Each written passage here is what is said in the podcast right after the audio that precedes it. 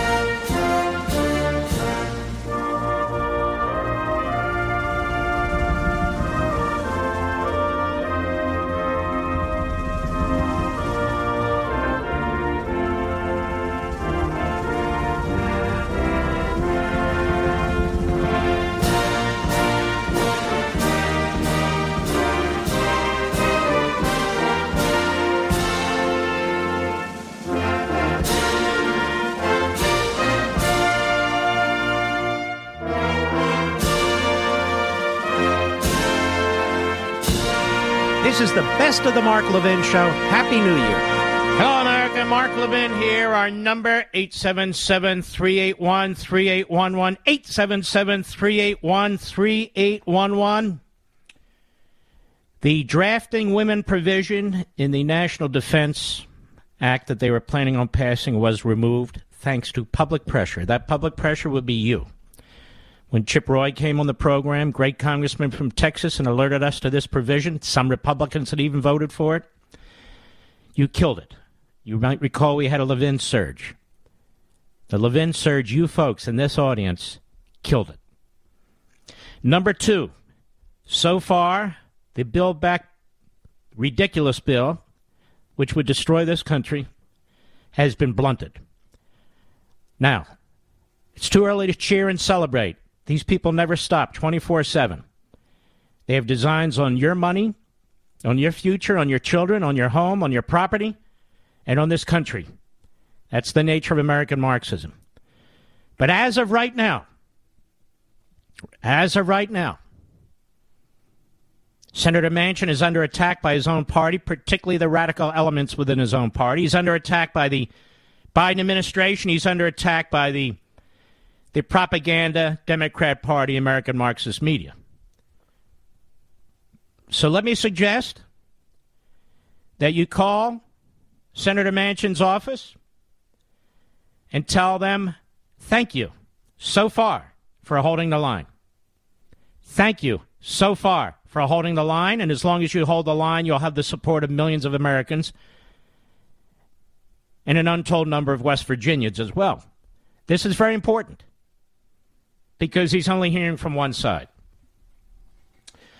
Now, there's a lot here. I only have three hours. As I've told you many times before, this show could be five, six, seven, eight, nine, ten hours. But I'm not Jerry Lewis, and I don't do telethons, let alone radiothons.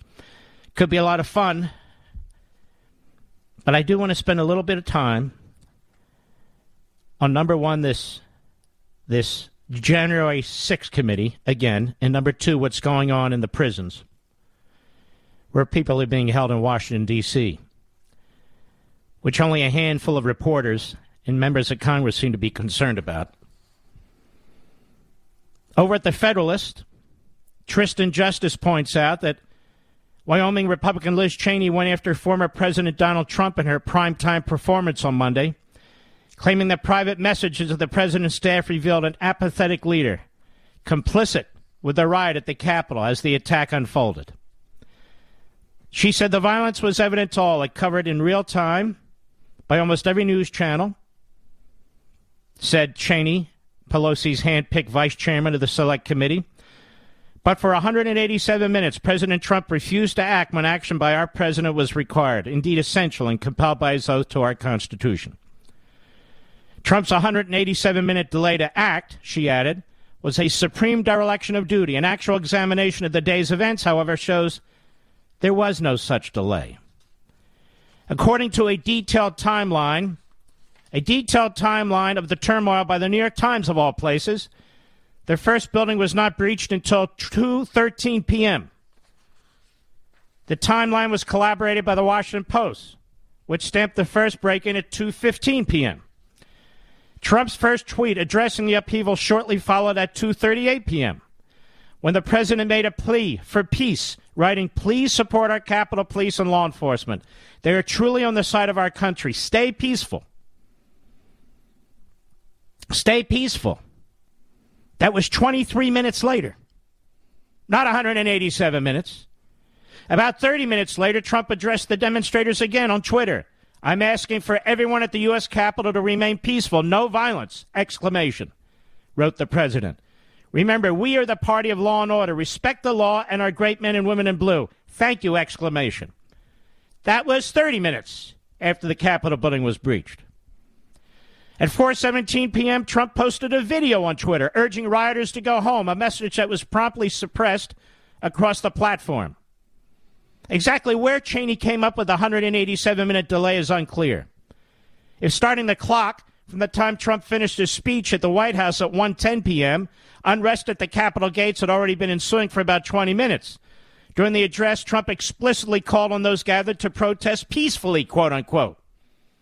Cheney's office did not respond to the Federalist inquiries.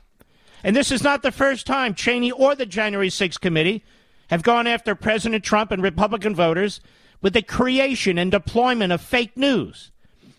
In the election year summer of 2020, Cheney was a primary purveyor of the fake Russian bounty stories, which alleged that Trump downplayed Kremlin aggression to accelerate the timeline for troop withdrawal from Afghanistan at same hearing on Monday where Cheney made up her own timeline of the Capitol riot. Adam Schiff read text between Ohio Republican Jordan and White House Chief of Staff Meadows, which the Federalists revealed on Wednesday, were fabricated. The exchange, Schiff said, exposes a lawmaker pressing the vice president to unilaterally deny certification of the Electoral College votes as unconstitutional. But the message was forwarded to Meadows from Jordan, originally written by a Washington attorney, former Defense Department Inspector General Joseph Schmitz. The message, a sliver of which Schiff took out of context, adding punctuation and cooking up a fake graphic to illustrate it, was part of a four page document that outlined the legal reasons behind Pence's authority to object to electoral certification from a handful of states. And we mentioned this yesterday, of course. The January 6th committee later confirmed the Federalist reporting and admitted the message was doctored. Now, where did Liz Cheney get 187 minutes from? When 23 minutes after the the Capitol was breached, the president tweeted urging people to be peaceful and to support law enforcement. That law enforcement and the Capitol Police are truly on the side of our country. Then a few minutes later, he addressed the demonstrators again on Twitter. I'm asking for everyone at the U.S. Capitol to remain peaceful. This is 30 minutes after the breach. No violence, the president wrote. Remember, we are the party of law and order. Respect the law and our great men and women in blue. Thank you.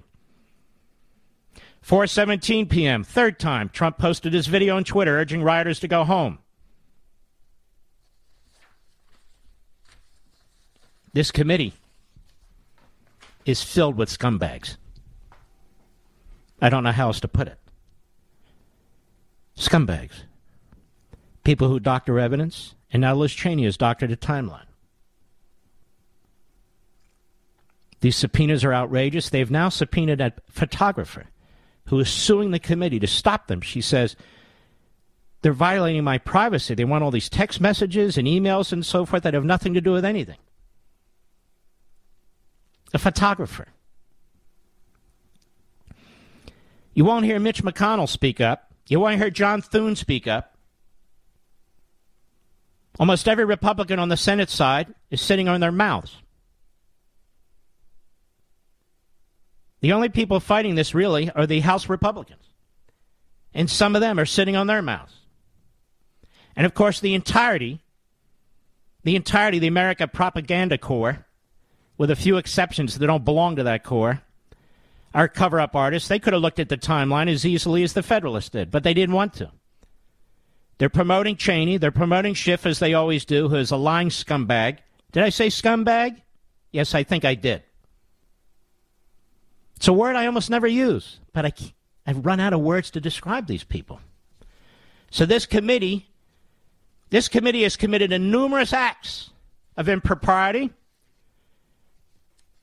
And if these individuals were under oath and conducting themselves under the rules of a court of law, they'd be disbarred, they'd be thrown out of court, and worse, they'd be held in contempt. As you and I hold them in contempt. When we come back, George Parry, a former federal and state prosecutor, in the American Spectator, a special report. Exactly what is going on in these D.C. prisons in pre-trial detention. I'll be right back. Mark Levin.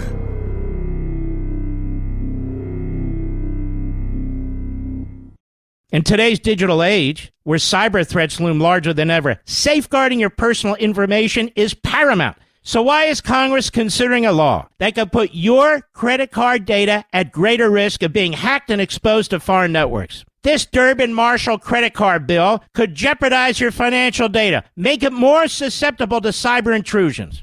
It's a controversial bill that proposes a shift in billions of dollars worth of consumer transactions to payment networks that lack the robust security measures consumers rely on. Who could possibly want that? Well, the answer woke corporate megastores seeking to inflate their multi billion dollar profit margins. The Durbin Marshall credit card bill will undermine our safe and convenient payment systems and endanger your data security. It's time to take a stand. Visit electronicpaymentscoalition.org. Make your voice heard. Tell your senators to oppose the radical Durbin Marshall credit card bill, paid for by the Electronic Payments Coalition.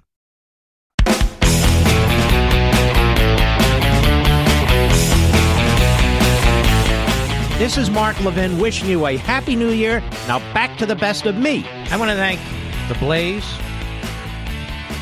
Breitbart, Washington Examiner, our buddy Paul Bedard, and others, handful of others, for uh, for their, their pieces on the American Marxism and what a major success it has been in the country. I didn't get any calls from CNN or MSNBC. I didn't get any calls from the New York Slimes or the Washington Compost. Any of the book associations. I don't know. Was it mentioned on conservative talk radio today, Mr. Producer? I wasn't listening. You missed it? And I'm sure all my friends at the other platform I'm on, I'm sure they all mentioned it. I want to thank Hannity last night, who did. I'm more than happy to promote other people's books. I have them on here more than any other host in America, as you all know. I have more substitute hosts than any other host in America. It's a massive platform we have here. I believe you need to build up the movement. You need to give credit and acknowledge wherever possible. There needs to be a farm team. And so, I, as I've told you before, I'm an activist. I'm committed to the mission. Other people are committed to their own bravado in their own self promotion. Not me. Not me. I want to get into this story. It's going to go beyond the bottom of the hour. It's going to take a little bit of time. But a lot of things do, because in this case, it's not being covered. The Great American Spectator by my buddy Bob Tyrrell. He's been doing this a long time. George Parry, former federal and state prosecutor. A visit to the D.C. Gulag. This is how totalitarianism looks the plight of America's January 6 prisoners in pretrial detention. November 24, 2019, Kathleen Landerkin, deputy warden of the District of Columbia Jail, tweeted the following public service announcement F everyone who supports Trump, quote unquote. This is a public employee. The number two, warden at the D.C. jail. This was but one of her many informative tweets regarding President Trump, his supporters, and Republicans in general. For example, consider the following representative sampling of Ms. Landerkin's deep thoughts as called from her Twitter account. Replying to at real Donald Trump, give it a effing break. White men are more dangerous than immigrants. By the way, she's a white woman. Replying to at real Donald Trump, how many Americans have been killed by white American men? How about a story on alt right killers and hate crimes? How did the idiots of this country fall for your bull S? Replying to at real Donald Trump, what the F is it with you and size? Must be the mushroom. You know what? To the two old white racists who felt the need to flip me off tonight, right back at you. If you're more offended by my free expression than you are of Trump today, the problem is you. I can't wait until you're all extinct. She writes Trump is doing more damage to this country than foreign terrorists ever have. Replying to at GOP, his Trump's corrupt staff and family met with the Russians how many times before the election? How many times did they lie about a meeting with Russians? How many are in prison? Schiff is a hero. Replying to at real Donald Trump, you'll be in jail soon. Replying to at Secretary Pompeo, and with that, they should throw you in jail. Replying to at real Donald Trump, we know Obama did nothing wrong. You, on the other hand, are corrupt and are running scared because you know Mueller's coming for you. Remember, this is the deputy warden. Replying to at real Donald Trump, you're a traitor. You don't get to determine what's patriotic. Leave the people, that is Antifa, engaging in a peaceful, peaceful protest, that would be the Portland riots, alone. Why the hell are you involved in stirring S- pot for your deplorables? You'll be in jail soon. Replying to at GOP leader, he, Trump, didn't win the popular vote. Abolish the Electoral College. Regarding Brett Kavanaugh, the same deputy warden apparently retweeted after Kavanaugh's confirmation of the Supreme Court, we know one thing for sure sexual predators will always have a safe space in today's Republican Party. In another tweet, she declared, I am one of many white females who work for social justice. In regard to the jail January 6 Capitol Hill protesters, many of whom are in her jail. She approvingly retweeted, Every prison needs a MAGA wing. And in response to the tweet, D.C. jail is run by D.C. government agency. I'd bet good money no Fox News is being shown. She tweeted, Nope, no Fox News. There's more, but you get the idea. The foul mouthed deputy warden, Landerkin, appears to be one angry social justice warrior. So imagine what must have been her near orgasmic delight when scores of those Trump supporting January 6 Capitol Hill protesters were lodged at her very own D.C. jail.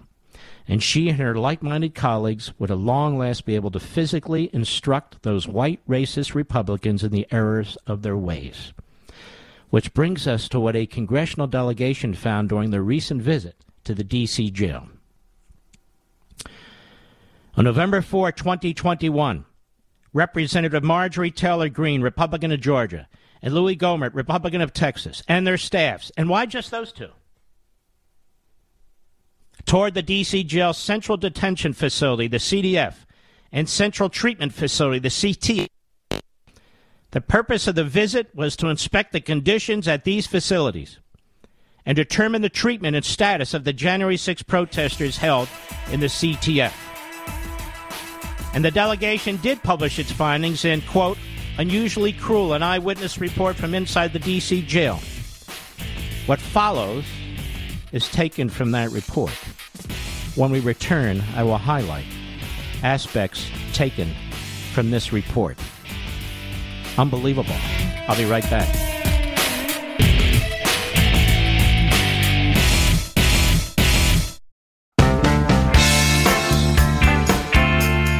You're listening to the best of the Mark Levin Show. Happy New Year. Mark Levin, the champion of liberty and true conservatism. Call Mark now, 877 381 3811. All right, let's get back into this. So we have the two congresspersons and their staff. They go into this place. You've heard about the deputy warden, Broomhilda. So, November 4th, 2021, six weeks ago, Marjorie Taylor Greene, Louis Gohmert, their staffs toured the D.C. Jail Central Detention Facility, CDF, and Central Treatment Facility. They wanted to inspect the conditions. They put out a report. Have you heard about this report? No. Unusually cruel, an eyewitness report from inside the D.C. jail. On November 2, the United States Marshal Service had released a report regarding its surprise inspection of this D.C. jail. The report declared that the CDF did not meet the marshal's minimum standards of confinement. Approximately 400 inmates would be moved to a federal prison in Pennsylvania. But according to the Marshal Service, the conditions at the jail were not bad enough to require moving the January 6 protesters to another facility. So they moved 400, but not the protesters. On the morning of November 4, Representatives Greene and Gohmert personally delivered a letter to the D.C. Mayor's office signed by Greene, Gohmert, Representative Matt Gaetz, and Paul Gosar. Addressed to Mayor Muriel Bowser, the letter expressed the signatories' quote, continued frustration with your office's repeated denial of access to the D.C. jail. Also stated that on July 29, Deputy Warden Landerkin had charged the congressional delegation with trespassing and on multiple occasions had avoided and evaded their questions, forcibly locked them out of the facilities as well. The mayor's office did not respond to the letter until 6:16 p.m. when it offered Representative Greene the option of attending a tour previously arranged by the D.C. City Council set to begin at 6:30 p.m. With less than 15 minutes before the tour supposedly started, Congresswoman Greene and her staff raced to the facility as did Go- uh, Congressman Gohmert and two staff members. In the facility, they saw a variety of jail populations in conditions which were cramped, fetid, and atrocious.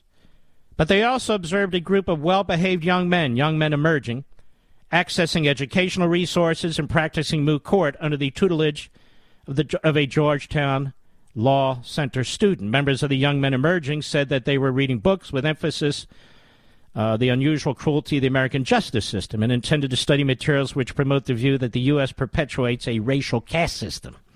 Oh, lovely. Now, in the common areas of the jail, they found reading materials which promoted the Nation of Islam and critical race theory. But when the delegation sought to enter the facility, none, of the, none other than Deputy Warden Landerkin once again blocked their way. This led to a heated confrontation by the delegation with a representative of the mayor's office who was on the tour. Representative Greene threatened to go to the media. Representative Gohmert told Deputy Warden Landerkin, You understand, we can also make an appearance before the U.S. judge, and I intend to take that action. But Landerkin did not relent, so the mayor's representative finally and reluctantly instructed her to open the door. The barred door swung open, and the delegation entered. Here, taken verbatim from the report, is a summary of what they found. Quote, Notwithstanding the warm welcome from the inmates, the physical conditions in which they are held can only be described as inhumane. For example, cells in the January 6 wing of the CDF were extremely small, composed of a single toilet sink and a small bed cot. The walls of the rooms had residue of human feces, body fluids, blood, dirt, and mold. The community showers were recently scrubbed of black mold some of which remained. The interior walls of the common area were also freshly painted. According to the inmates, the U.S. Marshals had recently visited the area just days before, which caused a flurry of activity by the guards to clean up the January 6 area, while the U.S. Marshals were inspecting another area.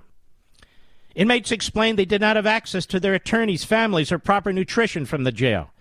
Shortly after entering the January 6 wing of the CDF, Inmates assembled for their daily salute to the American flag and singing of the national anthem.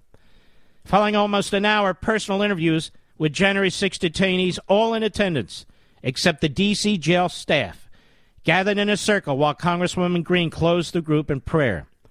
Approximately 10:15 p.m., members and staff exited the facilities.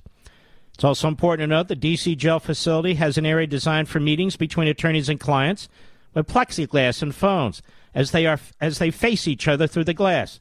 Use of the facility should not result in 14 days of solitary confinement for meeting with an attorney. Now that was the summary. But to get the complete picture, let's look at this from verbatim from the report. After exiting the elevator and turning right, the delegation of approximately 15 people filed into a narrow hallway which led to a secluded area in the back of the CDF. This area was noticeably different. The January 6 detainee wing was a much older part of the jail that had not been updated in many years.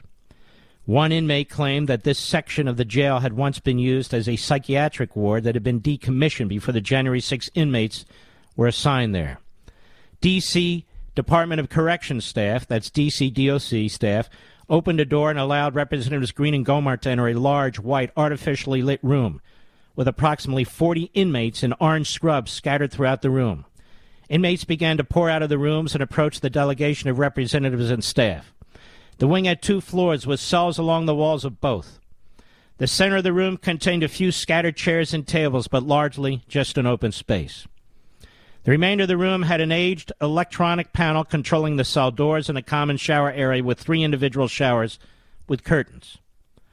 Moments after Representatives Greene and Gohmert entered the room, the inmates broke into exciting yelling and triumphant shouting, astounded by a visit from two sitting members of Congress. The inmates were overwhelmed with emotion, some crying, almost all emotionally shaken. One inmate asked to hug the Congresswoman. Except for the January 6 detainees, no other inmates in any part of the jail cried during the visit. Many January 6 inmates had not seen their families in some time and expressed a sense of hope after such a long period of isolation from the outside world. Remember, remember they're in detention. They haven't been convicted of anything. As inmates gathered around the representative chants of USA, USA rang out, inmates began to form a line to shake hands with Representatives Greene and Gohmert and their staff. And Congresswoman Greene began to ask questions. Are you able to see and speak to your attorneys? Inmates, no. Are you able to talk to see uh, talk to and see your family members? Inmates, no. I haven't seen my family since April. I haven't seen my family's faces since all year. Another. If you have long hair, is that by choice? Inmates, unless you're vaccinated, you have to use Nair. Do you feel like you're being treated fairly? No, absolutely not. We only get five hours a day out of our cells, which is better than one hour. We were held for 23 hours a day when we got here. Do you go outside? Twice a week. How many times do you get meals? Three. Define meal. How often do you get mail? Whenever the jail guards feel like it. Do you get to be included in any educational classes or training? And then there was immense sarcastic group laughter. Tell me about religious services. Are you allowed to have religious services? No, we do our own. Do you have a Bible? Yes, ma'am. They said the only way to get communion is to get vaccinated. They sprayed all the cells with bleach before the marshals came. As the discussion continued, this is the report.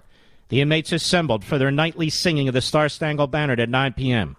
Following the singing of the national anthem, the congressional delegation began to mingle and have individual discussions with the inmates.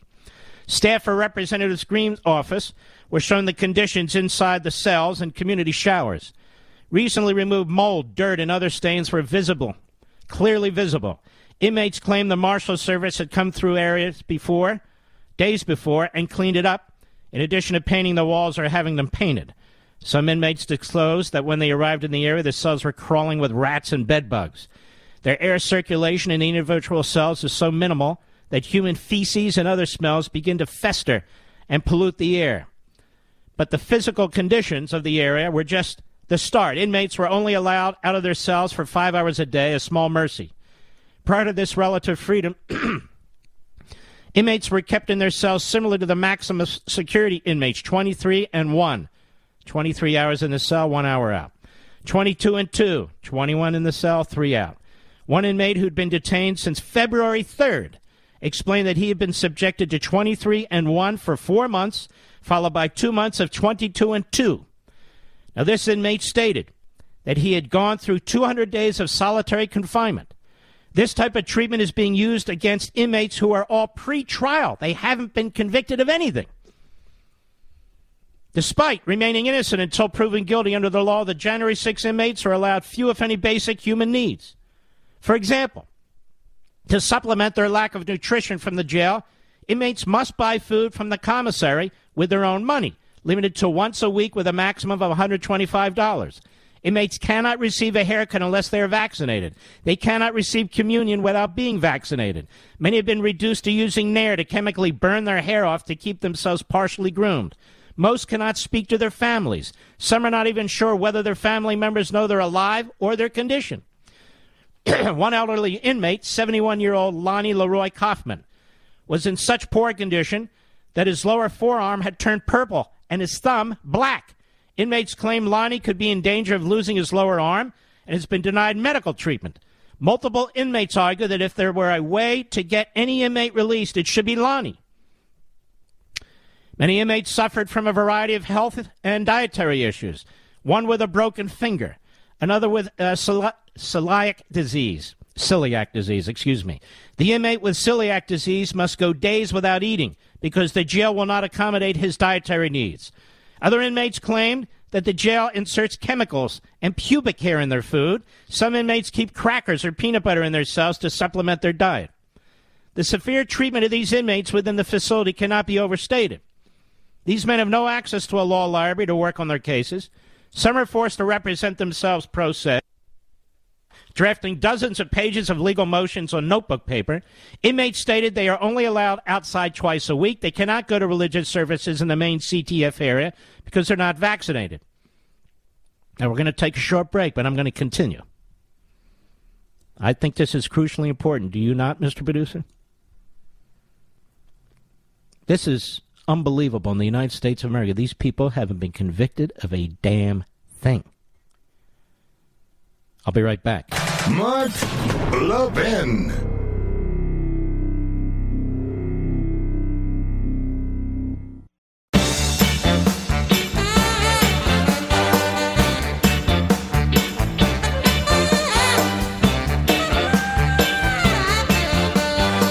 This is the best of the Mark Levin Show. Happy New Year. Representatives Greene and Gohmert continued to talk with the inmates, sign their Bibles and Constitution, listen to their stories. Staff received information from many of the inmates on the status of their cases, conditions in the January 6 detainee wing of the CDF, or requests to contact family or attorneys. One inmate provided Representative Greene with a longer explanation of how the January 6 group of inmates were being treated in the months leading up to the visit. Inmate 1 says Congresswoman Greene, I want to talk to you about September 18th. Remember, they had the big rally in support of us at the square in Washington. They, the Department of Corrections, woke us up prisoner of war style in the dawn at 7 in the morning. They made us grab our mattresses in our hands and didn't tell us where we were going, what was happening, how long we're going to be gone. They marched us down single file out of here we started singing the national anthem. I got punched in the gut for singing the national anthem by a guard here as retaliation. They pulled us down into a random part of the jail and kept us there for nine hours, where there were no sinks, no bathrooms, or anything. We didn't know what was happening to us. It was literally how you treated prisoners of war to keep them disoriented and not let them know where they're going and everything. It was a travesty. They did that to us about 8 in the morning to about 6 at night. Inmate number two. That was the day the rally happened. I saw him get punched by the officer. Inmate one. For singing the national anthem, I got punched in the gut. Another conversation involved inmates singing God Bless America in their cells in early June 2021 in the retaliation from jail guards. Inmate, on June 1, 2021, we the inmates sang God Bless America at 11:45 p.m. and Corporal Holmes, who was not normally stationed there, into their area and told us to shut the F up. We replied that we were singing God Bless America, and the guard replied, F America. And then went up to one cell, turned his camera off, and said he would beat his ass, referring to the inmate. The guard came back at 4:30 a.m. on June 2nd, taunting and harassing us. We wrote multiple grievances about this officer, and they were all returned by the guard himself. Now, this delegation's report contains much more. And he writes, I urge you to read it in its entirety. Landerkin recently tried to make her Twitter account disappear, but nothing on the internet ever goes away. The tweets were retrieved and republished by Cybersleuths. As for Representative Greene, she just posted this tweet addressed to Landerkin. Good morning, Deputy Warden. How's the D.C. gulag this morning? You're responsible for human rights violations in the D.C. jail and torture and abuse of pretrial defendants. It's clearly because of your extreme political views. But you're not alone. Many are guilty too. In the letter to Mayor Bowser, the delegation called for the termination of Deputy Warden Landerkin. So far, that hasn't happened. And given the prevailing political orientation of the D.C. government, rather than being fired, it's more likely she will receive a raise and a Department of Corrections Employee of the Month award. Meanwhile, as Merrick Garland's Justice Department slow walks the Capitol Hill insurrection prosecutions, quote unquote, Deputy Warden, Warden Landerkin and her like minded colleagues have ever more time to sadistically re educate the white Republican Trump supporting January 6 pretrial detainees in the ways of social justice.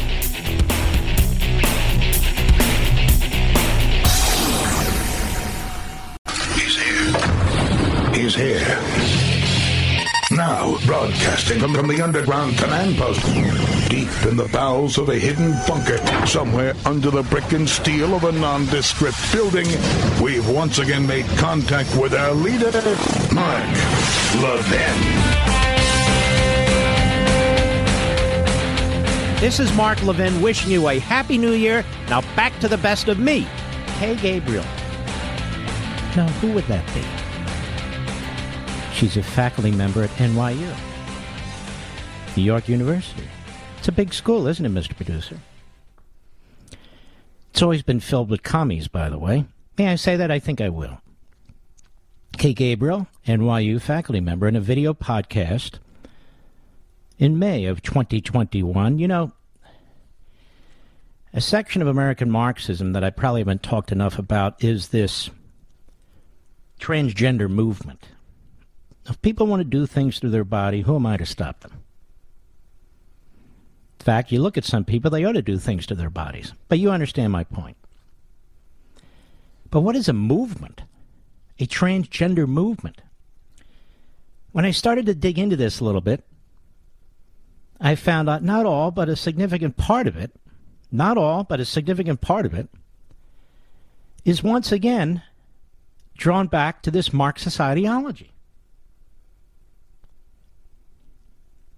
Now, Kay Gabriel, you won't hear this anywhere else. Mr. Producer dug it up. Kay Gabriel, as I said, is a faculty member, no doubt, tenured. And I want you to understand what's going on in our universities and colleges and now going on in our public school system, kindergarten through 12, what's going on in our corporate world, what's going on now in the military and elsewhere. I want you to listen to this. Cut one, go. Trans liberation calls for communist revolution. Starting with the big one.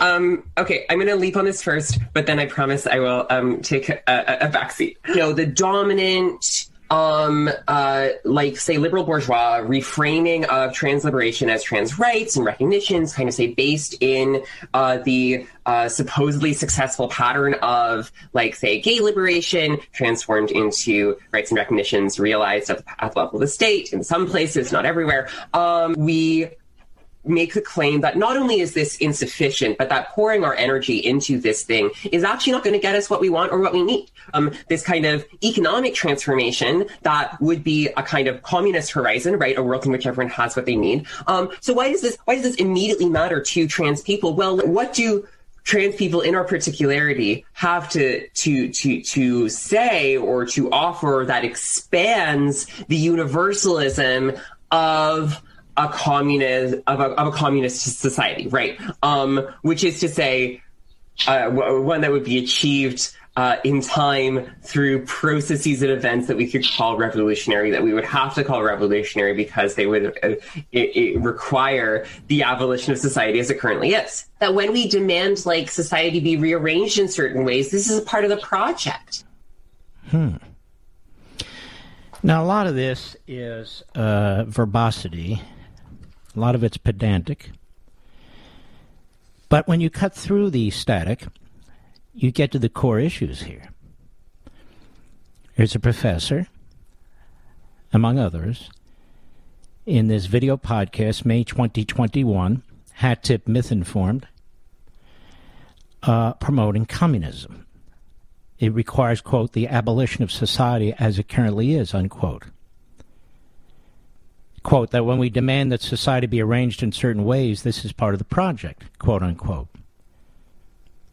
Now, I don't know why people doubt me. I don't know why people say, oh, it's a red scare. There's, it's not about a red scare. It's about informing ourselves about what's going on. Used to be under the radar. Now it's closets wide open. And this is something we must attend to, deal with. This is something we have to challenge and confront. And so, this is May 2021 in a video podcast. This is a professor. And she's not alone. She's not alone in the least. She's promoting Marxism through genderism, transgenderism, It's like promoting Marxism through racism, promoting Marxism through socialism, the war on private property rights and capitalism. These are sub American Marxist movements. And they pull together and they overlap. Some people belong to the various aspects of one or another, some don't, but nonetheless, this is a force to deal with. Why? Because they've conquered much of the culture. That's why. They run the colleges and universities. They run the teachers' unions. They run the Democrat Party and they run the media. That's a lot. And they run Hollywood and entertainment. That's why they want to get rid of Fox or OAN or Newsmax. That's why they want to get rid of talk radio. You're in the way, don't you understand? They want to fundamentally abolish the society as it currently is, quote unquote, uh, and they want to expand the universalism of a communist society. Through time, of course, achieve it through time. Now, now we need to wake up to this fact. We need to wake up to this fact that these movements do, in fact, exist. They're not a figment of my imagination. I also think this is why American Marxism is the biggest book of 2021, and it is ignored by virtually every single major book promotion association and book award system. It's even ignored by some of our conservative friends on TV and radio because they have these these weird pangs of jealousy or something. I don't know what their problem is. Doesn't matter. And this was all done without social media. This was all done without an elaborate book tour. This was all done because you're worried about your country and you want to know the truth and you want to understand who these people are and what the hell's going on. And that's what I did in this book. But I want to play this one more time. I didn't mean to hit you right up front with it. Well, actually, I did, but it may have gone too fast. Kay Gabriel, New York uh, NYU faculty member, in a video podcast May 2021. And these faculties, they're incestuous. They hire people who share their ideology, many of them from the same exact uh, academic background or school. And so it just keeps going on and on and on. Cut one, go. Trans liberation calls for communist revolution. Starting with the big one. Um, okay, I'm going to leap on this first, but then I promise I will um, take a, a, a backseat. You know, the dominant um, uh, like say liberal bourgeois reframing of trans liberation as trans rights and recognitions, kind of say based in uh, the uh, supposedly successful pattern of like say gay liberation transformed into rights and recognitions realized at the, at the level of the state in some places, not everywhere. Um, we make the claim that not only is this insufficient, but that pouring our energy into this thing is actually not going to get us what we want or what we need. Um, this kind of economic transformation that would be a kind of communist horizon, right? A world in which everyone has what they need. Um, so why does this? Why does this immediately well, well, well, matter? Where, do, where, where does everyone have what they need in some communist revolution? I mean, it doesn't even matter. But go ahead. Well, what do trans people in our particularity have to to to to say or to offer that expands the universalism of a communist of a, of a communist society, right? Um, which is to say, uh, one that would be achieved uh, in time through processes and events that we could call revolutionary, that we would have to call revolutionary because they would uh, it, it require the abolition of society as it currently is. That when we demand like society be rearranged in certain ways, this is a part of the project. Notice the. No, no, notice the uh, effort at sounding more intelligent than she or he actually is. The affectations Yes, the process. Uh, you have to, we have to move around. A communist society. Yes, these are the people who want to rule your life. These are the people who want to destroy the norms of a society. It's very important we talk about these things. So we all know what's taking place. This is what they mean by a white dominant society. What they mean by a white dominant society, quite frankly, is by a society that has certain norms about men and women, about genitalia, about freedom and individualism. And you have these uh, disparate movements, these individuals who reject the norms of a society. And so they have to character assassinate people who associate with the norms of this society or built the norms of this society. And that's why they are obsessed with racism, uh, excuse me, with slavery 150 years ago, but so many excuse slavery in China because they're making big bucks. And that's occurring today. Today. I'll be right back. Mark Levin.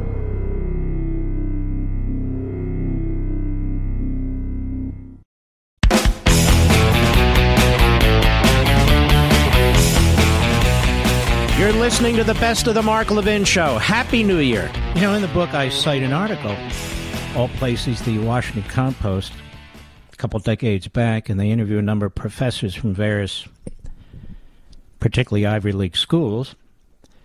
And they openly say, look, yes, we teach Marxism, but we don't do it the old way. Some push Marxism as an economic model. Some use it as a climate model. Some use it as a gender model, and they go on and on and on. So, what's happened in the United States, the reason the book's called American Marxism and not Marxism, is because in America, what's happened is these phony elites. There was a book written by a gentleman by the name of Aron once, brilliant man, called The Opium of the Intellectuals, The Opium of the Elites. And he points out that these people really are disconnected from reality, but it doesn't matter. Uh, they they are they are in charge of what is taught and what passes for good judgment and so forth and so on, while everybody else is working with their hands and their minds trying to make a living.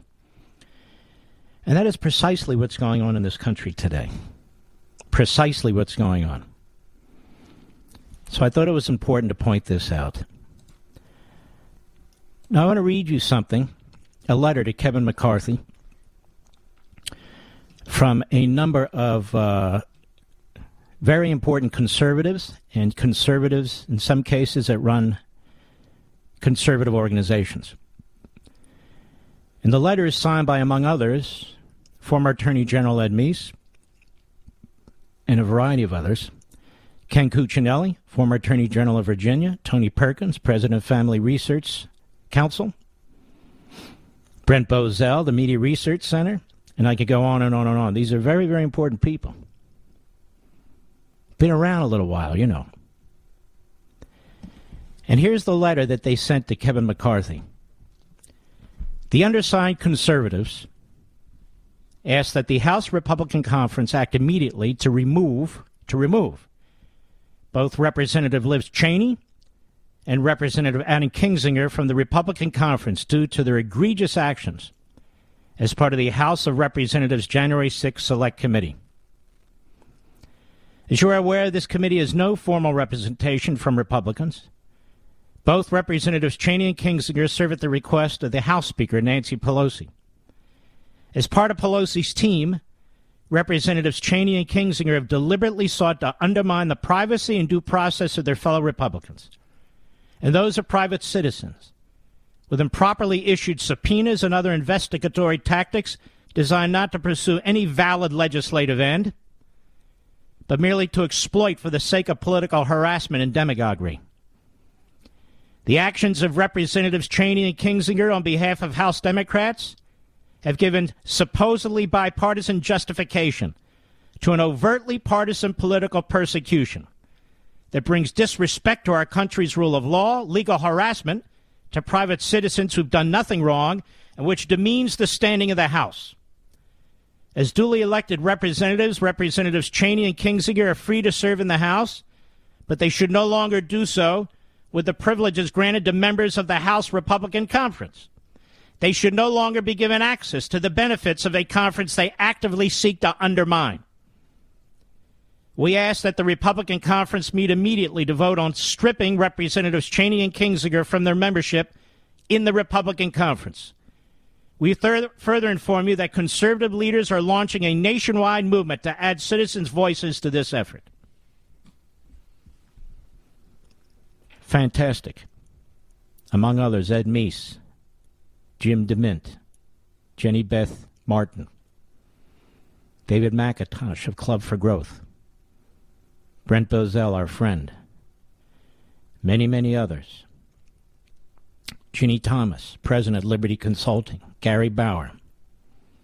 Can't read them all, but these are very serious people, many of whom have been in the conservative movement for half a century. Some served in the Reagan administration, and so forth and so on. Kenneth Blackwell, Matt Schlapp, Ken Cuccinelli, Tony Perkins, Al Regnery, Cleta Mitchell, Ken Cribb,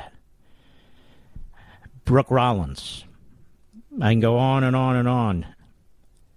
Seton Motley, Craig Shirley. All right, that's it for now, but you understand now the pressure is on. To be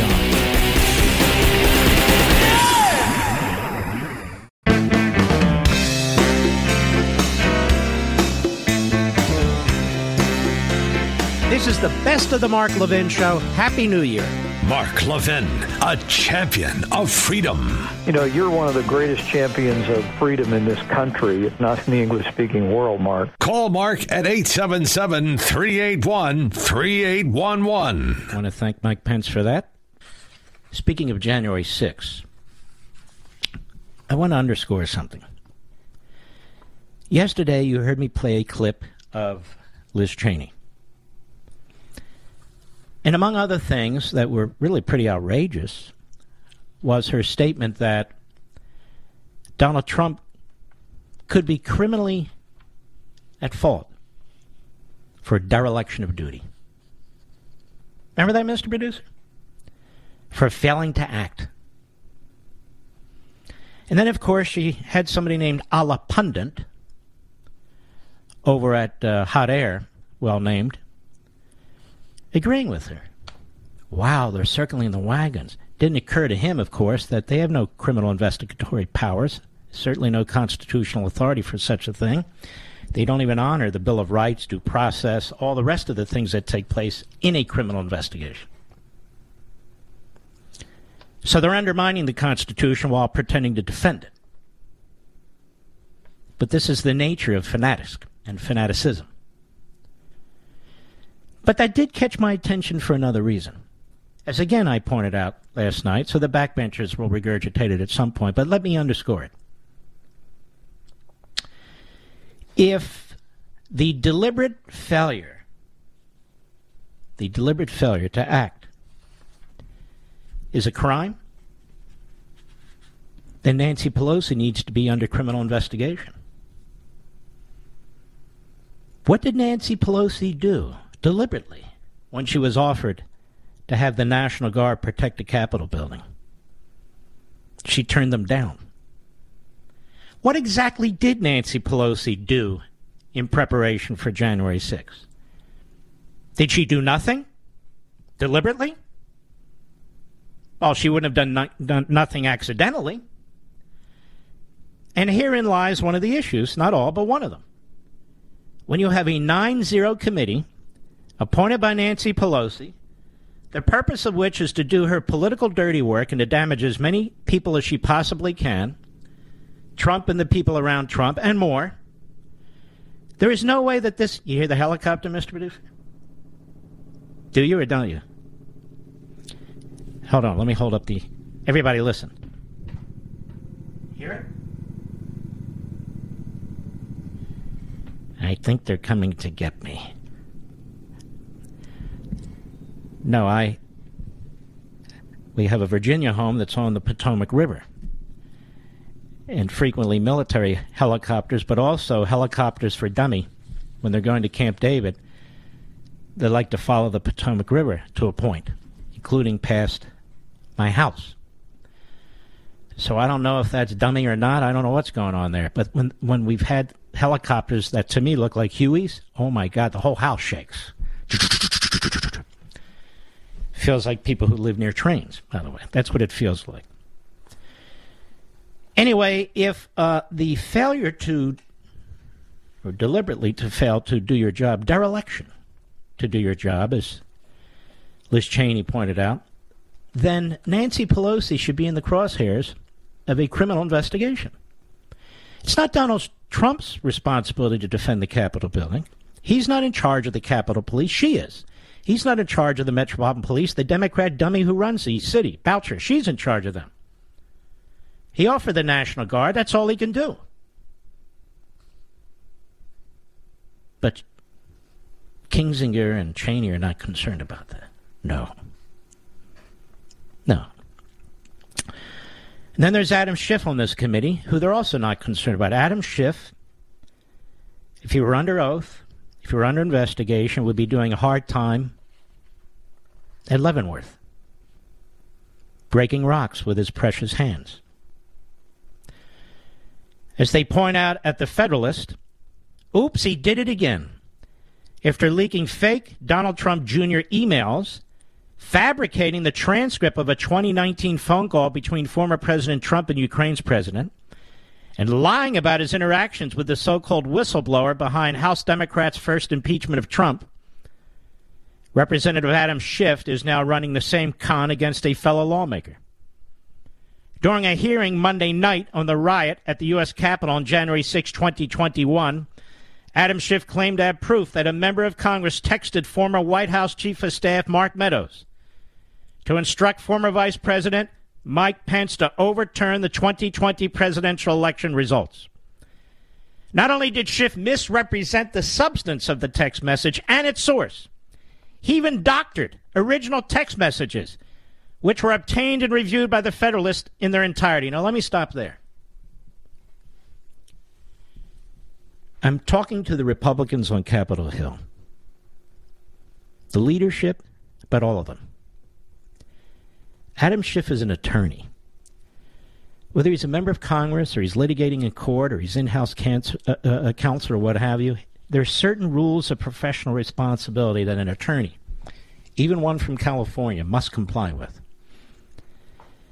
If you are intentionally altering the text of messages to misrepresent the facts in a matter that leads to you voting to hold a citizen in criminal contempt, you should lose your license. You should lose your license to practice law. Now, just so you folks know, any citizen is free to bring this to the attention of the Ethics Committee of the Supreme Court of California. Any citizen.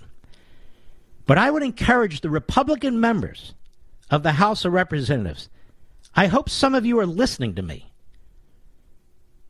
You don't even need a smart staff lawyer to do this, to draw up an ethics complaint to be filed with the relevant ethics committee of the Supreme Court of California and make it clear that Adam Schiff, Adam Schiff took evidence, supposed evidence, and manipulated it and changed it for the purpose of a congressional hearing seeking and pursuing a criminal complaint, criminal contempt against the former chief of staff to the former president of the United States. Let me repeat what's pointed out here in the Federalist. During a hearing Monday night on the riot at the U.S. Capitol on January 6, 2021, Adam Schiff claimed to have proof that a member of Congress, and I believe the member that he was accusing was Jim Jordan, texted former White House Chief of Staff Mark Meadows to instruct former Vice President Mike Pence to overturn the 2020 presidential election results. Not only did Schiff misrepresent the substance of the text message and its source, he even doctored original text messages, which were obtained and reviewed by the Federalists in their entirety, so he should lose his law license. Quote, I want to display just a few of the messages he received from people in Congress, Schiff said, referring to Mark Meadows. The committee is not naming these lawmakers as this time at this time as our investigation is ongoing. If we could cue the first graphic, he says, the following graphic, purportedly the text message between a member of Congress and Meadows, then appeared on the screen at Schiff's direction. Ready? Quote. This one reads On January 6, 2021, Vice President Mike Pence, as President of the Senate, shall call out all electoral votes that he believes are unconstitutional as no electoral votes at all. Schiff continued. You can see why this is so critical to ask Mr. Meadows about about a lawmaker suggesting that the former vice president simply throw out votes that he unilaterally deems unconstitutional in order to overturn a presidential election and subvert the will of the people. This is the man who, of course, led the Russia collusion effort to overthrow the 2016 election. Not only did Adam Schiff lie about the substance of the text message and its source, he even doctored the message and graphic that he displayed on the screen during his statement. The full text message, which was forwarded to Meadows from Representative Jim Jordan on the evening of Monday, January 5, was significantly longer than what Schiff read and put on screen. But Schiff erased significant portions of the text and added punctuation where there was none to give the impression that Jim Jordan himself was tersely directing Meadows to give orders to Pence on how to handle the electoral vote certification.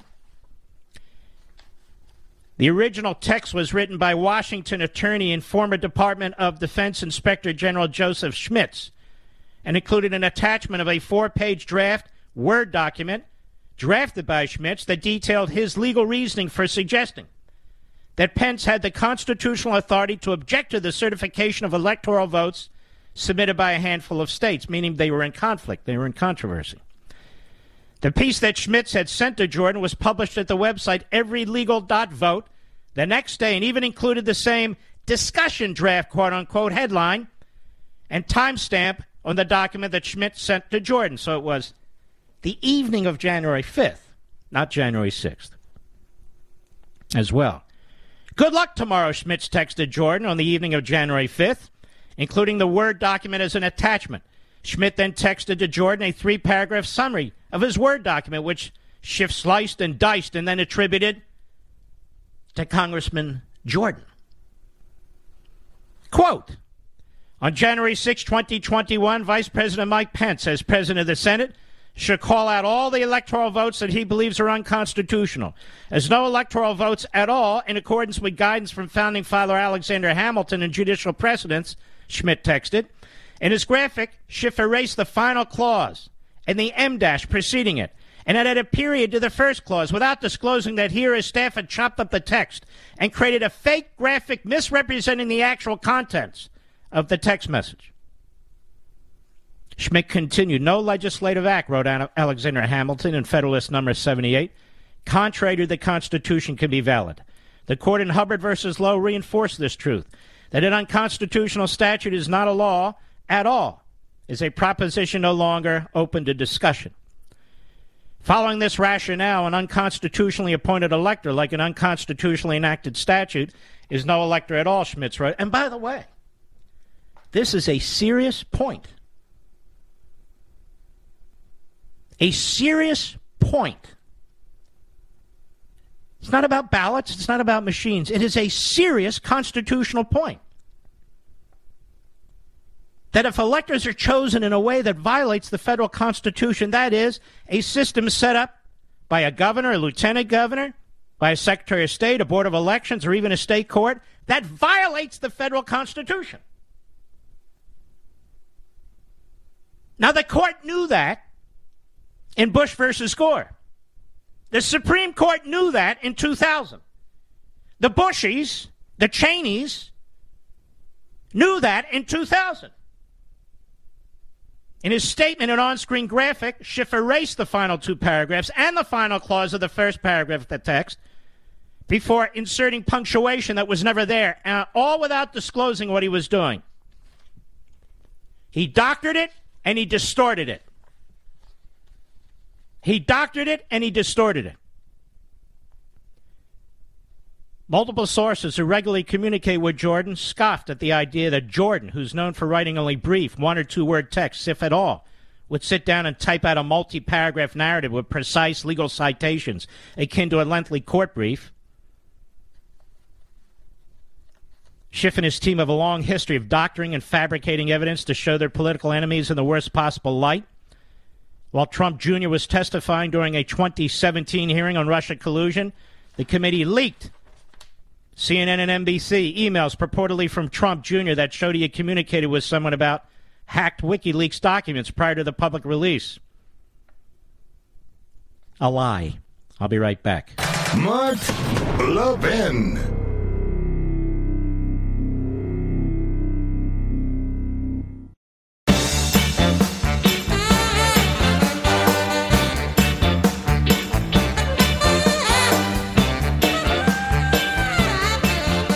Is Mark Levin wishing you a happy new year. Now back to the best of me. Two things need to happen. An ethics complaint filed with the the ethics committee of the Supreme Court of California against Adam Schiff. I'm hoping the Republicans in the House will do this. Uh, you're not free to doctor evidence, not even in a congressional forum that seeks to hold somebody in criminal contempt and send them to prison. That's number one. Number two, I'm also hopeful that the Republicans in the House will file an ethics complaint against um, Adam Schiff, as well as the full committee. Because you can't tell me the full committee didn't know this, and an investigation is warranted immediately. Immediately. So I encourage those two complaints to be filed immediately. I'll be right back.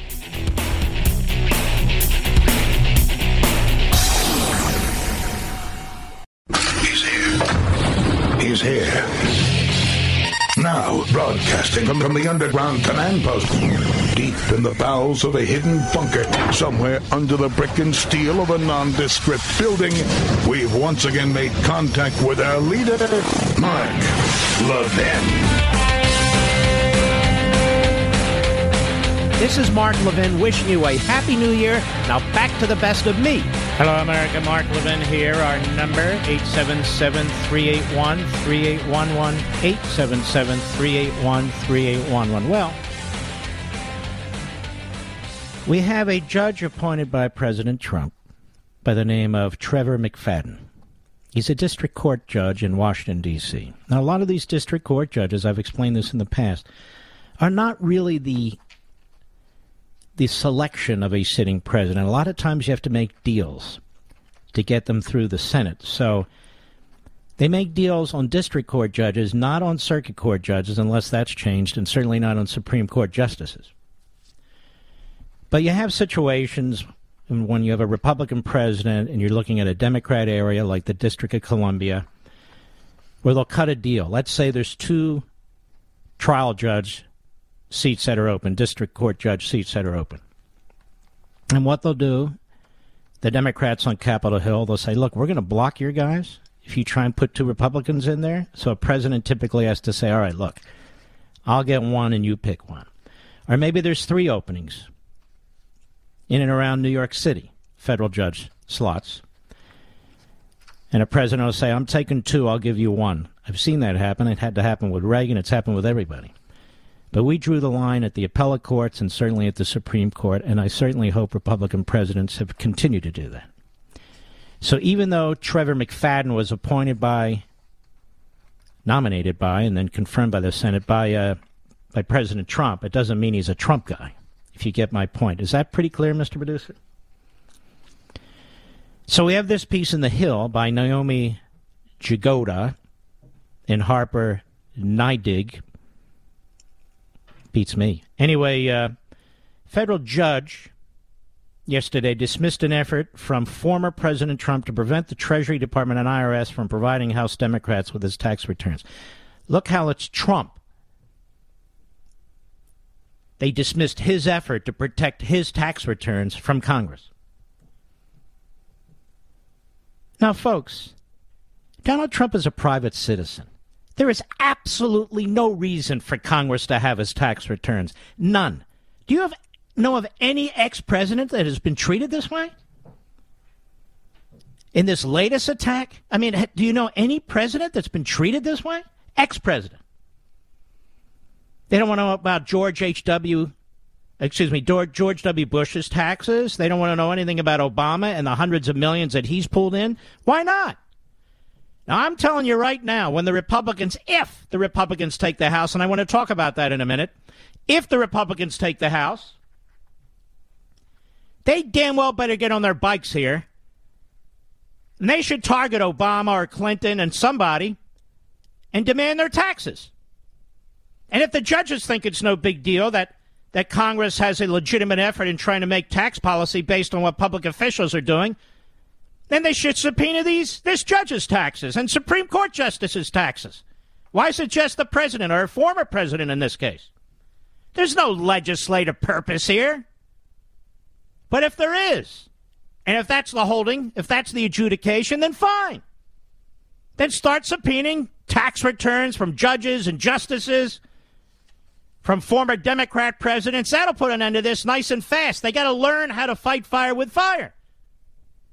They're such wusses. May I say wusses, Mr. Producer? I think I will. It's just ridiculous. Absolutely absurd. And this McFadden writes in a 45 page opinion a long line of Supreme Court cases requires great deference to facially valid congressional inquiries. This is not a facially valid congressional inquiry. By using that language and embracing that position, he comes up with his result. Even the special solicitude accorded former presidents does not alter the outcome. The court will therefore dismiss the case. But he was nice enough to stay his decision for 14 days for an appeal. For an appeal. And uh, House Ways and Means Committee Chairman Richard Neal another hack for Pelosi. He's requested Trump's tax returns from the IRS. He praised the ruling. Now, this ruling should be used to go after Pelosi, the Speaker of the House. Now, why? Well, let me remind you about Speaker Pelosi, Eva Stretch Pelosi. Let me remind you about Pelosi, if I can find my damn uh, list of audio, Mr. Producer. But what's the one before? She was asked today, right? She was asked today if members should be prohibited from trading stocks. Go ahead. Insider just completed a five-month investigation finding that 49 members of Congress and 182 senior congressional staffers have violated the Stock Act, um, the insider trading law. I'm wondering if you have any reaction to that. And secondly, should members of Congress and their spouses be banned from trading individual So members stocks? of Congress are violating their own rule in the way, in the amount in which they trade stock, buy and sell. Because obviously they're all insiders, right?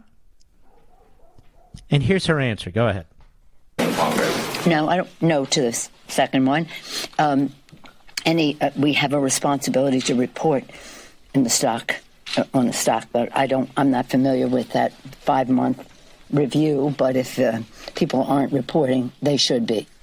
Yeah. Because this is a free market, and people. We are a free market economy. They should be able to participate. Wow, it's a participate. free market economy. That's why, ladies and gentlemen. Go ahead. Meanwhile, how soon we forget it was 2012, wasn't it, Mr. Producer?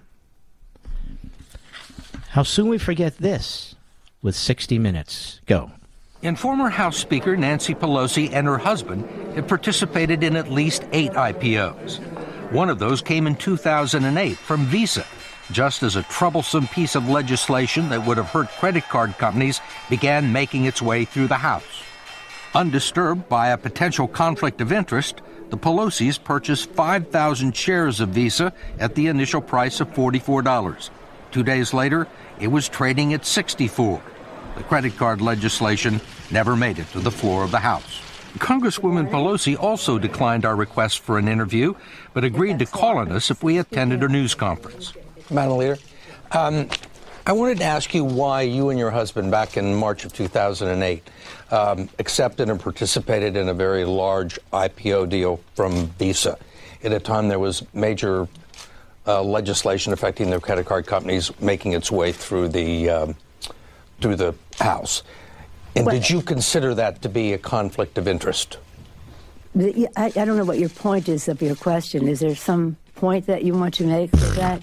Well, I, I, guess what I'm asking is, do you think it's all right for uh, a speaker uh, to accept uh, a very preferential? Are you a crook? Are you doing insider trading? You and that big stupid husband of yours who's holed up in San Francisco, doing God knows what? Are you using your position to enrich yourself? That's the question, you idiot. Go ahead. Well, we did. And you participated in the IPO. Well, I have many. And at the time, you were Speaker of the House. You don't think it was a conflict of interest, or had the appearance no, of a conflict not, of interest? It only has the appearance if you decide that you're going to have a, a, a, elaborate on a false premise. But it, it, it's not true, and that's that. I don't understand what yeah. part's not true. Yes, sir. Um, that I that I would act upon an investment. Yes, Congresswoman Pelosi pointed out that the tough credit card legislation eventually passed, but it was two years later and was initiated in the Senate. I will hold my record in terms of fighting the credit card companies as a speaker. He didn't ask about your wonderful record in terms of fighting the credit card companies. He asked about a conflict of interest. And your response was, I don't, I, I, I, I don't understand what you're talking about. And yet you do. Go ahead of Congress uh, up against anyone's. Mm-hmm. Well, then let's do it. Can we see your tax returns? Can we see your tax returns? I know Liz Cheney's very concerned. Very concerned. And so is the Adam Kinzinger.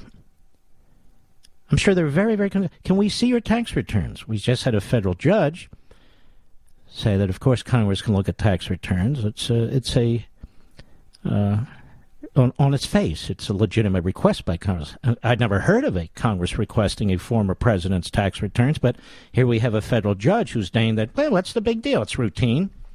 Moron. You know, just because they wear black robes doesn't mean they're so smart. Doesn't mean they're so smart. Why are they wearing black robes anyway? Why? Why are they wearing black robes? It's tradition?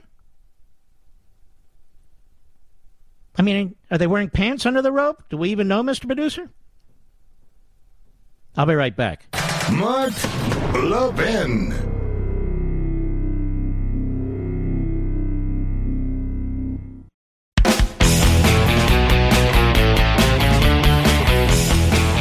This is Mark Levin wishing you a happy new year. Now back to the best of me.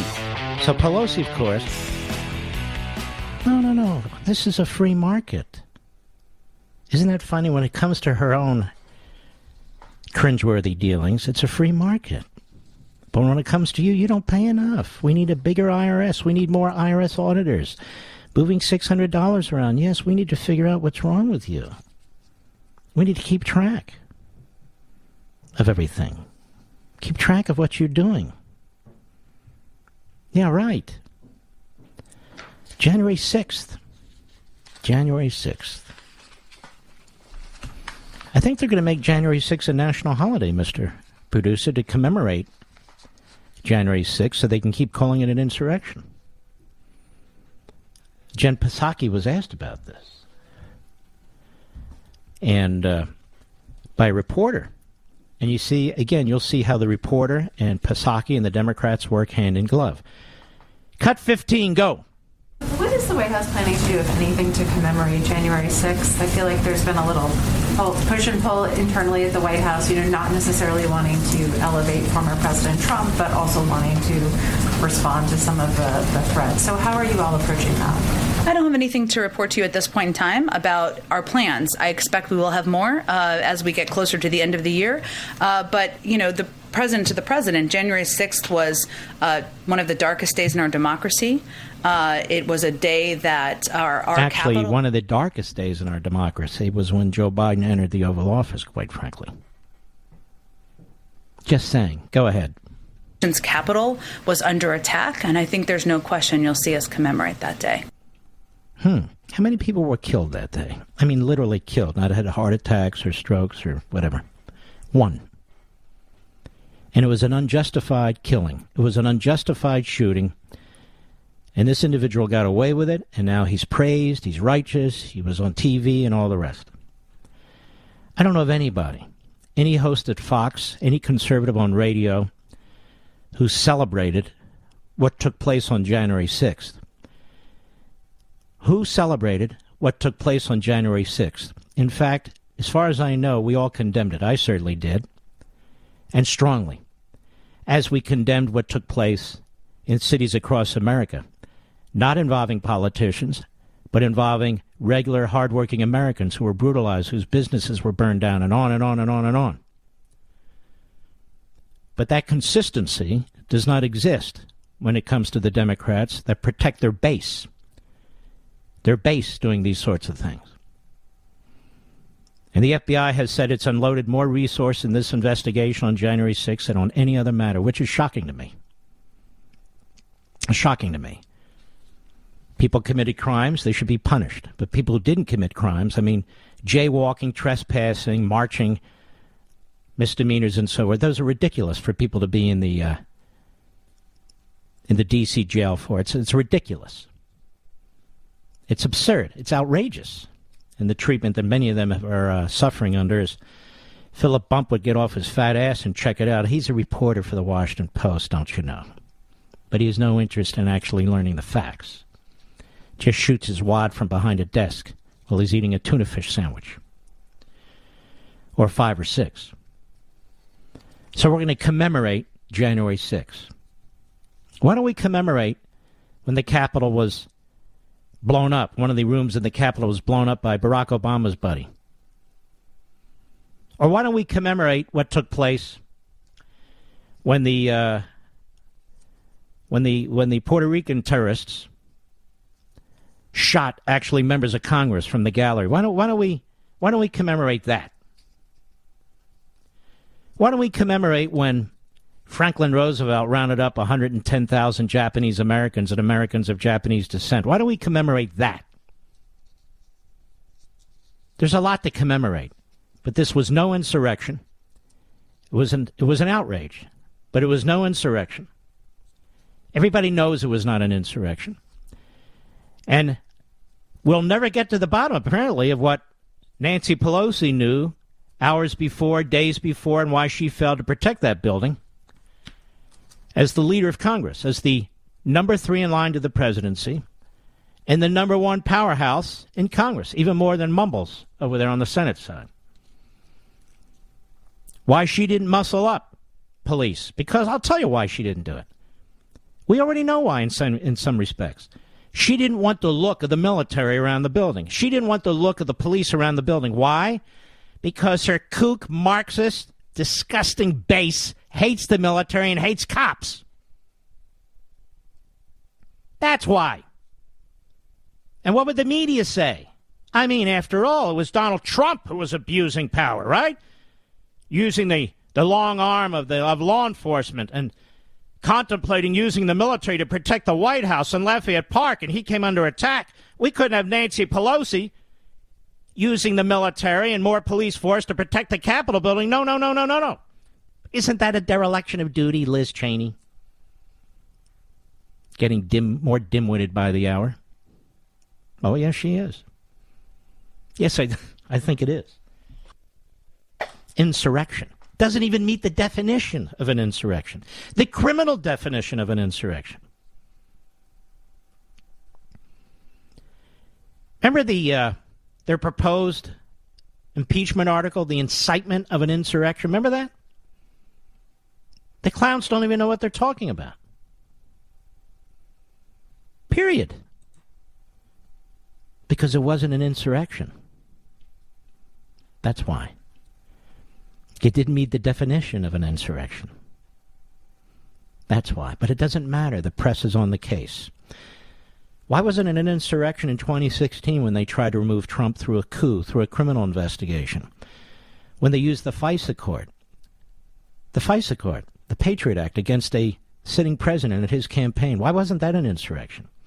Why wasn't it an insurrection when the the nominee of the opposing party, the Democrat, funneled money into a law firm that funneled it into another place that funneled it to a a retired British spy that put out a lie about the president of the United States through a Russian and then launched a criminal investigation against that president. Why isn't that an insurrection?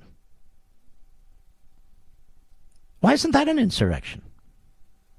Why aren't the riots that took place in our cities, in effect, the Democrat Party militia, which the Democrats would not condemn? Maybe they had a sentence here and there belatedly. Why wasn't that an insurrection?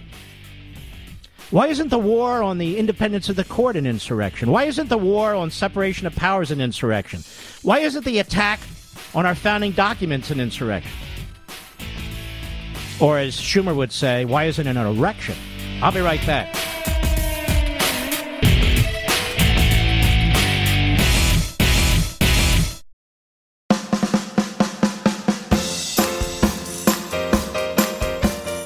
This is Mark Levin wishing you a happy new year. Now back to the best of me. Mark Levin, the research arm of conservative media. Call in now, 877 381 3811. Todd, Waterloo, Iowa, KXEL. Go right ahead. Thank you, Mark. First time, long time. It's a pleasure to speak to you. I really enjoyed uh, hearing the uh, Senate candidate, uh, uh Mr. Mandel from Ohio, and He's very really good. dovetails in, into uh, my my topic here. Um, you know, we were talking about how they changed Jim Jordan's uh, statements, his text, uh, created them out of thin air. Uh, I'm remembering when Nancy Pelosi pulled the unprecedented move of denying the Republicans the ability to seat Jim Jordan on the very committee that wound up falsifying his statements. That's right. This was something that was in the works for a long time. This wasn't a spur of the moment oopsie thing. They had to keep him off of there in order for them to present the, this report to MSNBC and whoever else to say, look at all these terrible Well, they presented it to the whole country. They did it at the committee. They did. They did it in the committee, and they had to keep him off of there. They had to get Liz Cheney in there. They had to get, and uh, Mr. Medved called them squishy rhinos. I think he was being very polite. Uh, Mandel, Mr. Mandel. Mr. Mr. Mandel, excuse me. We have uniparty frauds that are not standing up for Republicans, for constitutional Republicans like Jim Jordan, and I think uh, that's this should be a wake up call to the rest of the country that we need to All right, my friend. Todd, very good call. We appreciate it. You see, Chuck Todd, Todd is a first name normally. And any parent who loves their child would never call their son Chuck Todd because that means get rid of my kid. I can't stand him, right, Mr. Producer? Chuck him. Chuck Todd. Now, he could be called Todd Chuck. As bizarre as that is, it'd be a little bit better, but now it's Chuck Todd.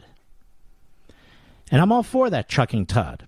Jimmy, Brooklyn, New York, the great WABC. Go right ahead, my friend. When you see Liz Cheney sitting on the panel, next to her is Congressman Raskin. Congressman Raskin's father was a founder of the KGB Front Group Institute for Policy Studies. Is that right? Yes. And one of the uh, senior fellows of the Institute for Policy Studies. All right, let's slow down. Fox. Let's slow down. A little bit more detail because this is a radical hard left organization, the Institute for Policy Right. Studies, and you're making the assertion that Jamie Raskin, a Congress nutjob from Maryland, that his father was one of the founders of this organization that had ties to the communists. Is that what you're saying? Right. Ties to the KGB. They work directly with the New York Times, Washington Post. They shape policies, opinion, everything in America. It's sort of like the go between between various communist groups, communist countries, including Soviets, and how they sort of it's a nexus between foreign and uh, um, American enemies, the nexus between them, the government, and the media. Very powerful group. Uh, in, in the past, uh, wha- what's his name? Uh, Glenn Beck talked about the Institute for Policy Studies. But look, it gets better. A senior fellow of the Institute for Policy Studies is Frances Fox Pivens.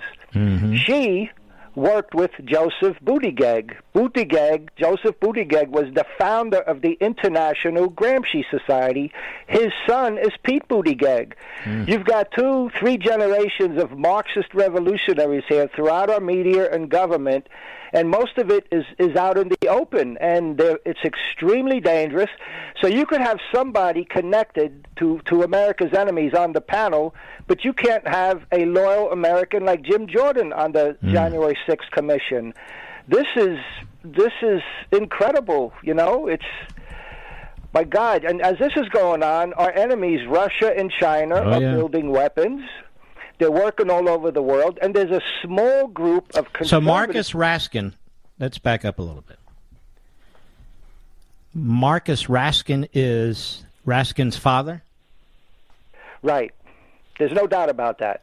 And Marcus and he, Raskin uh, is a founder. Was, hold on now. Hold on now. He was the director of the uh, of IPS, the Institute for Policy Studies. Correct? Right. Yes. He was the co founder of the Institute for Policy Studies, correct? Right. Mm hmm. Which is a hardcore radical operation. Yeah. Go ahead. Very powerful. And, and now he years... sits on the impeachment committee. And uh, let's see here the Heritage Foundation. Here's what they had to say about this. Back in. Uh, April 1977, as a matter of fact, that is an avowedly radical organization formed in 1963 by Richard Barnet and Marcus Raskin, both of whom had backgrounds of government employment. Barnet had worked for the U.S. Arms Control Disarmament Agency, while Raskin had worked for several members of Congress and the National Security Council. Um, let's continue here. The Institute exists to influence the formation of policy operates to this end as a tax exempt group. All right, that's all well and good. Uh, let's continue the look here. Um, the basic aims, uh, two essential things. Its reason for being, it indicates uh, hope to have an impact on government policy. Okay, that's repetitious. And uh, I don't think I'm going to be able to read this while I'm on the air. Um, anyway, go ahead and they also teach staffers for the Congress and the Senate. And years ago, some anti-Castro Cubans. Wait a minute. Killed... Can I just hit one more thing? Arthur Waskow was also deeply associated, the most prominent of the IPS fellows. His credentials are as an extreme radical activist beyond Cavell, associated with such militantly radical movements as Students for a Democratic Society, the most pro Hanoi and disruptive segments of the communist dominated peace movement during the Vietnam War. He stated in an article in 1968 I have a gut preference for disorder, and this preference has characterized his entire career as a radical scholar and activist. Um, so you're right about this organization, that it is enormously radical, and that Raskin's father was associated with it. And in fact, his father did have, if not direct ties, indirect ties with the Soviet Union, is your point. Right. And it's very powerful. They teach staffers for the Congress and Senate. And when some anti Castro Cubans killed an enemy agent in Washington, when the FBI went to the home of, of the guy that was killed, they were meeting with Ted Kennedy's people. So these people, there's congressional staffers who meet here, there's congressmen and senators who rely on this group for research. Imagine a KGB front group doing research for our government, and that stuff gets implemented through the arms and control. You know, they push the Soviet. All right, I want to give a little bit more information, not to be rude, but we're running out of time. Raskin co-authored a paper for Representative Kastenmeier, who was a lunatic out of, uh, I think, Madison, for unilateral disarmament by the United States. He served as group secretary for a publishing project known as the Liberal Papers, called for the recognition of UN membership for Communist China, East Germany, North Korea, North Vietnam, unilateral scrapping of, by the United States of nuclear testing, the dismantling of the North Atlantic Treaty Organization, the abandonment of Berlin, allowing the Soviet Union to plug in the American DEW early warning defense system, the neutralization of Central Europe in accordance with the uh, plan, a scheme advanced by the Communist government of Poland, it goes on and on. In 1968, he was chairman of the committee for the formation of a new party, which formed the radical socialist oriented New Party, more recently styled the People's Party. They called for the dismantling of an obsolete, dangerous military establishment. Uh, this is his father, you say. One time associated with the Radical Education Products a Project of Students for a Democratic Society. Uh, he was a member of the so called Committee to Defend the Conspiracy set up to aid the defendants in the celebrated case resulting from the violent disruptions perpetrated by the anti war movement. Um, let's see here. While in Paris, uh, it goes on and on and on. Um, the FBI, Mark, the FBI yeah. used to monitor the group, and then the FBI was ordered to destroy destroy all their records and file on the Institute for Policy Studies. Now, you mentioned Students of Democratic Society. One of the leaders of that was Tom Hayden, who represented oh, yes. the Viet Cong uh, communist government.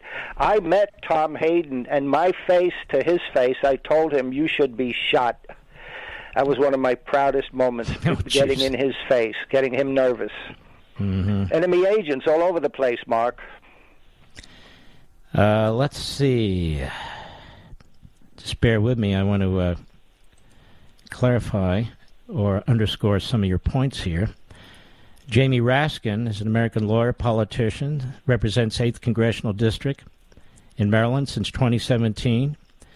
Montgomery County, which is an affluent suburb, it's amazing, isn't it? Uh, extends through Frederick County to the Pennsylvania border. Um, let's see, just bear with me. His uh, parents, you're right, Marcus Raskin. Marcus and Raskin. His father. His father was Marcus Raskin. Father. Yep. And Pete Pete Buttigieg's father was the founder and leader of the International Gramsci Society, international, worldwide. The Gramsci strategy is penetrate all religion and culture prior to the revolution, as opposed to revolution and then re-educating the population. The Gramsci strategies no, you re-educate the population prior to the revolution. Now, that was originally set up to do in Italy because Italy had a Catholic church that would prevent revolution. So they said we have to get all the religion and culture and build a counter hegemony. We have the counter hegemony now. During the general election, his first, Raskin was endorsed by Bernie Sanders affiliated political organization network Our Revolution and the community organizing effort People's Action. And he prevailed in the general election, uh, as we as we now know. So he is a absolute absolute nut job. He was involved in Trump's impeachments. You point out he's now on this January 6th committee. And Liz Cheney, sits right near him on this committee. What a useful idiot she is and has become. Jimmy, I want to thank you. Very elucidating. I appreciate it, my friend. Keep in touch. We'll be right back. Mark Levin.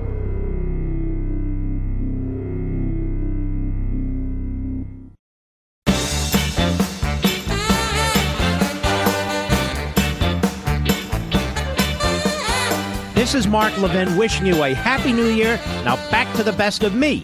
Do you realize my wife and I haven't been away together for a week's time? Ever, Mr. Producer? Ever. As we like to say, oi gewalt. And um, that's going to change. So I will not be here Friday. Who's going to be here, Rich? Richie V, Mr. Call Screener, good man. He will be here Friday, holding down the ship, as they say. I don't even know what that means, holding down the ship. Why would you hold down a ship? We want to hold down the fort, right? What does that mean? Well, I can assume I know what it means, but it's, it's kind of weird. But anyway, Richie V will be here. He's really great. And we'll have a whole slew of hosts throughout the uh, holiday, right, Mr. Producer? Ben Ferguson, who's a wonderful guy. Rich Zeoli, wonderful guy. Larry O'Connor, wonderful guy. Brian Mudd, wonderful guy. And the best of, a couple of best ofs with me, wonderful guy. You know, one day we ought to all get together, the wonderful guys and me. We could have a good time. We could play poker or something like that. No, not strip poker, just poker. But it could be a lot of fun. So, anyway, um, I think that's important. The last story I want to end with report U.S. tells Israel new tanker jets, key to Iran strike, not coming anytime soon. You see the uh, the jets that Israel have, they're altered for their own terrain, for their own needs.